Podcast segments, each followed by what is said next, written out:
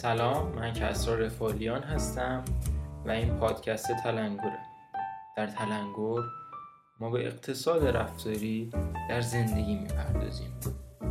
منبع ما برای فصل اول تلنگور کتاب فقر احمق می‌کند نوشته الدار شفیر هستش.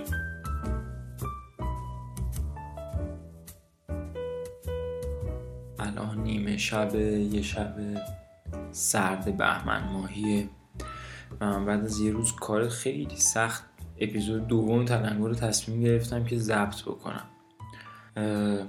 دلیلش هم اینه که فکر می‌کنم خودم افتادم تو کمیابی زمان.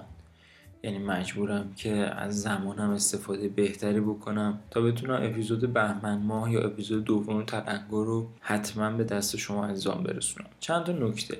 غیر از اپیزود اسفند و اپیزود فروردین ما قطعا یک اپیزود ویژه برای نوروز خواهیم داشت و امیدوارم که ازش لذت ببرید. دو با معرفی این پادکست حمایت بکنید انگیزه بیشتری هم به من بدید برای اینکه بتونم زودتر قسمت های جدید رو ضبط بکنم. و اینکه فعلا اپیزودهای مختلف رو هر ماه داریم ضبط می‌کنیم. سعی می‌کنم که از سال 1400 هر اپیزود رو در واقع هر 15 روز منتشر بکنیم. ببینیم که چی میشه. به حال مرسی که همراه من هستید. خب ما تو اپیزود قبلی اومدیم در مورد مردان مورد آزمایشمون صحبت کردیم. کسایی که گرسنگی کشیدن تا ببینن که کمیابی روی در واقع مردا چه تأثیری می‌ذاره و چه ذهنیتی ایجاد می‌کنن. اما امروز می‌خوام با یک مثال خودمونی داستان رو شروع کنم. اگر که اهل تهران باشید یا جزو کسایی باشید که از تهران به مازندران سفر بکنید می‌دونید ما جاده هراز داریم جاده فیروزکو داریم جاده چالوس داریم و اخیرا اتوبان تهران شمال.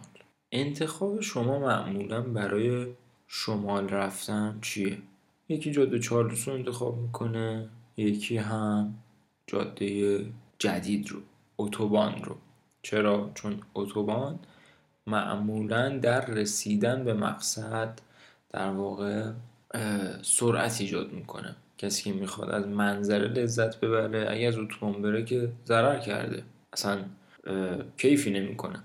اون باید از جاده چالوس بره به خصوص. ولی کسی که می‌خواد زودتر برسه به مقصد اونجا قرار بیشتر بهش خوش بگذره حتما از اتوبان تهران شمال میره. خب سوال مهم زمان مهمتره یا مسیر؟ فرض کنید تابستونه چهارشنبه از ساعت سه بعد از ظهر. شما با چند تا دوستاتون می‌خوایم برید شمال. تهران هم هستید. یعنی در تهران شاغل هستید. ساعت کاریتون اگه چهار پنج بخواد تموم بشه ساعت سه تقریبا دو ساعت پایانی کارتونه و یهو رئیستون میاد یا مدیرتون میاد یک کار اضافه آخر وقتی بهتون میده. و ای بابا. شما می‌خواستی حتی نیم ساعت هم مرخصی بگیری که زودتر بری خونه چمدون تو برداری. آماده بودی و حالا مجبوری که این کار رو انجام بدی. در کمال در واقع ناراحتی گوشیتو می‌ذاری کنار. اگه کسی میاد باید صحبت کنه میگه که وایسا الان کار دارم بعدا با هم حرف می‌زنیم. اینستاگرام چک نمی کنی تلگرام تو چک نمی کنی و متمرکز میشه شدیدا رو انجام دادن کار بیخودی که مدیر گذاشته رو گردنه. و در کمال تعجب کاری که تو حالت معمول یه روز کامل ازت زمان می‌گرفت و تو یک ساعت انجام میدی. و تعجب به کل شرکت وارد میشه. یعنی مدیر تو خود تو همه فکر می‌کنن که چطور ممکنه یه همچین کاری و ظرف مدت به این کوتاهی انجام بده. جوابش خب مشخصه. تمرکز کامل تمرکز بسیار بالا تمرکز عمیق. انگار که رفتی یه اتاق کاملا ایزوله که هیچ کسی توش مزاحمت نمیشه هیچ صدایی اذیتت نمی‌کنه و وقت داری که با تمرکز بسیار بالا کارت رو انجام بدی. خب این یه جورایی به قول راننده ها مثل اینه که بری توی تونه و به غیر از خروجی هیچ چیز دیگه نمی‌بینی دیگه. نه منظره می‌بینی نه اطراف رو می‌بینی. تونل و جاده و خروجی. هیچ چیز دیگه نمی‌تونه در واقع تمرکز تو به هم برسه. من به این فرایند یعنی من که در واقع کتاب کمیابی. به این فرایند میگن تونل زنی. تمرکز در حدی که جز هدف چیزی نمی‌تونه توجه شما رو جلب کنه. به این فرایند میگن تونل زنی. شما توی فرایند تونل زنی فقط روی هدفت متمرکزی. توی کتاب میاد ماجرای آتش نشانی رو تعریف می‌کنه که در حین انجام مأموریت متاسفانه فوت می‌کنه. آتش نشان آموزش های خوبی دیده کارش رو بلده ولی متاسفانه در حین مأموریت به خاطر یک اشتباه میمیره. اشتباه نکنید. این آتش نشان در اثر آتش سوزی یا سوختگی یا هیچ از مواردی که اصولا ما فکر می‌کنیم آتش نشانا به دلیل اون باید فوت بکنن نمرده. بلکه چون کمربند ایمنیشون نبسته بوده سر یکی از پیچ ها راننده تند میپیچه و در ماشین باز میشه و در کمال تعجب و ناراحتی این بنده خدا پرت میشه از ماشین بیرون و در اثر این پرتاب شدنش میمیره.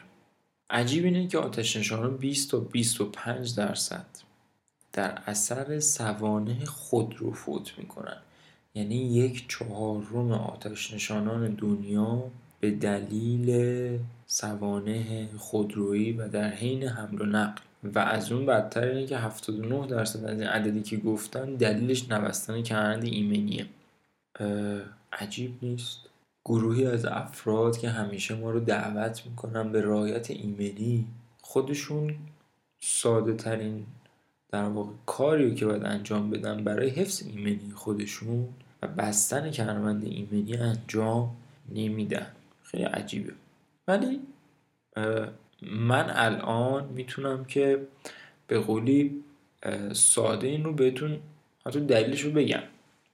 فکر می‌کنم که خودتونم فهمیده باشید. تونل زنی و اینکه شما فقط متمرکز بشی روی هدفت کارکرد دو لب داره. مثل شمشیر دو لب یا دو دم که از دو طرف می‌بره. شما وقتی وارد تونل میشی و فرایند تونل زنی رو انجام میدی یه لبش اینه که با تمرکز بسیار بالا و عالی و خب کارتو انجام میدی. این تمرکز خوبه. ولی کدوم قسمت بد میشه؟ اون قسمتی که آتش نشانا توش میفتن تمرکز آتش نشانا روی هدف. رسیدن به محل حادثه. حالا حادثه فرض بگیرم آتش سوزی باشه. انقدر متمرکزن روی رسیدن به هدف که کارهای ساده ای مثل بستن کمربند ایمنی رو فراموش می‌کنن. پس همونطور که تونل زنی می‌تونه به نفع ما تموم بشه می‌تونه حتی به قیمت جونمون هم تموم بشه. مثل کسایی که می‌بینیم در حین سلفی گرفتن افتادن تو رودخونه و دره کسایی که در حین پیام دادن سرشون پایین بود و خودرو بهشون زد حین عبور از خیابان. و اتفاقاتی که ما الان می‌بینیم افرادی با تونل زدن در استفاده از موبایلشون قافل میشن از محیط اطرافشون. یه اتفاق دیگه ای که ما در زندگی عادی با تونل زنی رقم می‌زنیم برای خودمون اتفاق تونل زنی در واقع خریدن هاست. مثلا ما یه مقدار پول رو گذاشتیم کنار که این پول رو برای قسط یک وام یا یک اجاره خونه و همچین چیزایی بدیم به یک نفری و می‌دونیم این, این پول در واقع خروجیش برای چیه؟ برنامه ریزی شده است. پشت ویترین یک کتی یه کیفی یه چیزی می‌بینیم که دلمون رو می‌بره. میریم وارد تونل داشتن اون حالا کته یا کیفه و در کسری از دقایق قسط بعدی واممون رو میدیم لباس بخریم. با هزار تا توجیه که پول قرض می‌گیرم پول میاد و و و. اینم یه جور تونل زنی. تونل زدن بزرگترین دشمن شما و بهترین دوست شماست. این که دوست شماست یا دشمن شماست و خودتون تعیین می‌کنید. برگردیم به اپیزود قبلی. مردای گرسنه. اگه یادتون باشه جلوی همدیگه ظرفشون رو لیس می‌زدن. یا عصبانی می‌شدن پرت و پلا می‌گفتن دعوا می‌کردن. تاخیر اگه اتفاق میافتاد در دادن غذا آداب معاشرت رو رعایت نمی‌کردن. اینا هم تونل بود دیگه اینا هم تونل زنی بود. یعنی اینکه هدفشون سیر شدن بود. به خاطر همین موقعی که ظرفشون رو لیست می‌زدن به آداب معاشرت فکر نمی‌کردن. پس تونل زنیه یک کارکرد عجیب و غریبی داره. شنیدین مثلا یکی عاشق میشه عاشق آدم اشتباه یعنی مثلا قیافشون به هم نمی‌خوره شرایط خانواده هاشون به هم نمی‌خوره. یا از هر نظر مثلا یک مشاور خانواده اگر برن و باهاش مشورت بکنن کلا این عشق و ازدواج و اینها رو کنسل و به قولی ملغا اعلام می‌کنه. ولی طرفینی که عاشق همدیگن به خصوص یکیشون نمی‌فهمه درک نمی‌کنه. اگه تجربهش نکنه اگه با اون آدم زندگی نکنه درک نمی‌کنه که داستان چیه. چه موضوعی رو داریم ما میگیم و مطرح می‌کنیم. این هم یه جور تونل زنیه. یعنی طرف وارد تونل زنیه حالا عشق و عاشقی شده. به غیر از رسیدن به معشوقش نمی‌تونه به چیز دیگه فکر بکنه. ایراداتش اشتباهاتش. شاید اینکه انتخاب اشتباهی کرده و حتی آدم اون شخص نفر دو سو استفاده گره پس می‌بینید که این تونل زدنه در جنبه های مختلف زندگی ما رو داره تهدید می‌کنه و بعضی جنبه های عالی هم داره. مثل تمرکز در حین مطالعه درس خوندن کار کردن و می‌تونه که برام به شدت مفید هم تموم بشه. خب پس این تمرکز پاداشش میشه انجام کاری که در مدت کوتاهی انجام میشه. و در همین حال ذهنتون به تسخیر کمیابی در اومده. یعنی چی؟ یعنی که کمیابی بیخبر یواشکی اومده ذهن ما رو گرفته. ما تو خوشحالی تمرکز بالامون قفلت رو داریم تجربه می‌کنیم. کمیابی خودش رو داره تحمیل می‌کنه به ما و مهم نیستش که شما چقدر آیکیو بالایی دارید یا چقدر فرد هوشیاری هستید همیشه تمرکز همراه خودش قفلت رو میاره. یعنی که مجبوری برای تمرکز روی یک موضوع از خیلی از موضوعات دیگه قافل بشی. خب طبیعیه دیگه. وقتی من دارم فیلم می‌بینم اگه یه نفر با من صحبت بکنه دقیق متوجه نمیشم. اگه دارم ریاضی حل می‌کنم متوجه رفت و آمد مثلا توی خیابون نمیشم. اگه به از پنجره بیام نگاه بکنم خیابون رو نمی‌تونم ریاضی حل بکنم.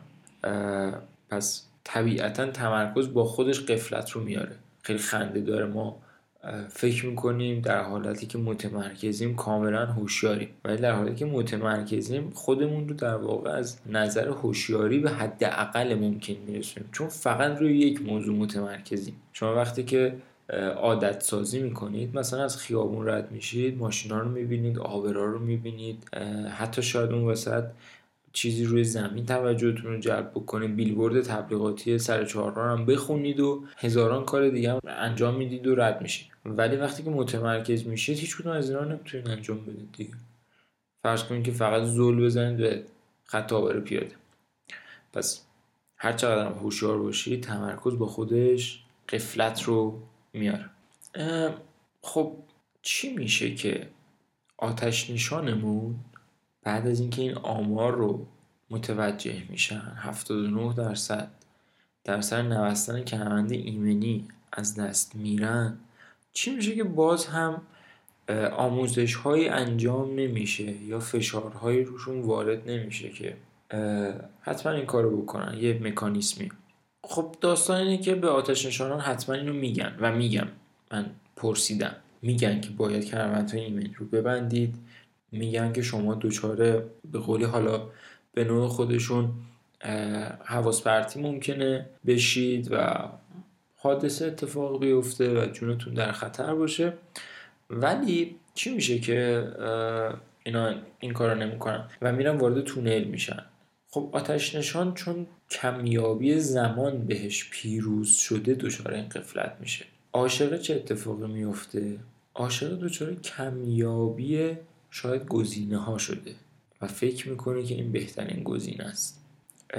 کنکوری دچار که تمرکز می‌کنه 14 15 ساعت شاید تو روز درس بخونه دچار چه کمیابی شده؟ اون مثلا اگه پسر باشه شاید کمیابی زمان از این جهت که اگه دانشگاه نره میره سربازی یا کمیابی این که خب یک سال عقب میفته از فرایند تکمیل تحصیلش و این کمیابیه شما رو می‌بره توی تونل. وقتی که وارد تونل میشید اگر به قولی هدفه و تمرکزه برنامه ریزی شده نباشه که حالا تو اپیزود بعدی می‌خوام بهتون بگم چطوری برنامه ریزی بکنید و چطوری جون سالم از تونل زنی ها به در ببرید براتون ممکنه یک داستان تمام ایار ایجاد بکنه و حتی میگم به قیمت آسیب و جان آدم تموم بشه. تمرکز رو چیزی که برایتان مهم است شما رو غافل می‌کنه از چیزهای مهم دیگه. و اینو روانشناسان بهش میگن فرایند بازداری هدف.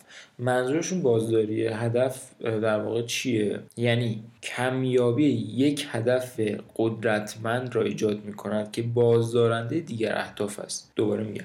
کمیابی یک هدف قدرتمند را ایجاد می کند که بازدارنده دیگر اهداف است. شما وقتی که وارد کمیابی میشید کمیابی مثلا سیر شدن رو مثلا نجات جان انسان ها رو در مورد آتش نشان ها و کمیابی های دیگه که براتون گفتم یک انگیزه و هدفی براتون تولید می‌کنه که مثلا کنکوریه دیگه نمی‌تونه مثلا به فرصت های شغلی خارج از دانشگاه فکر بکنه.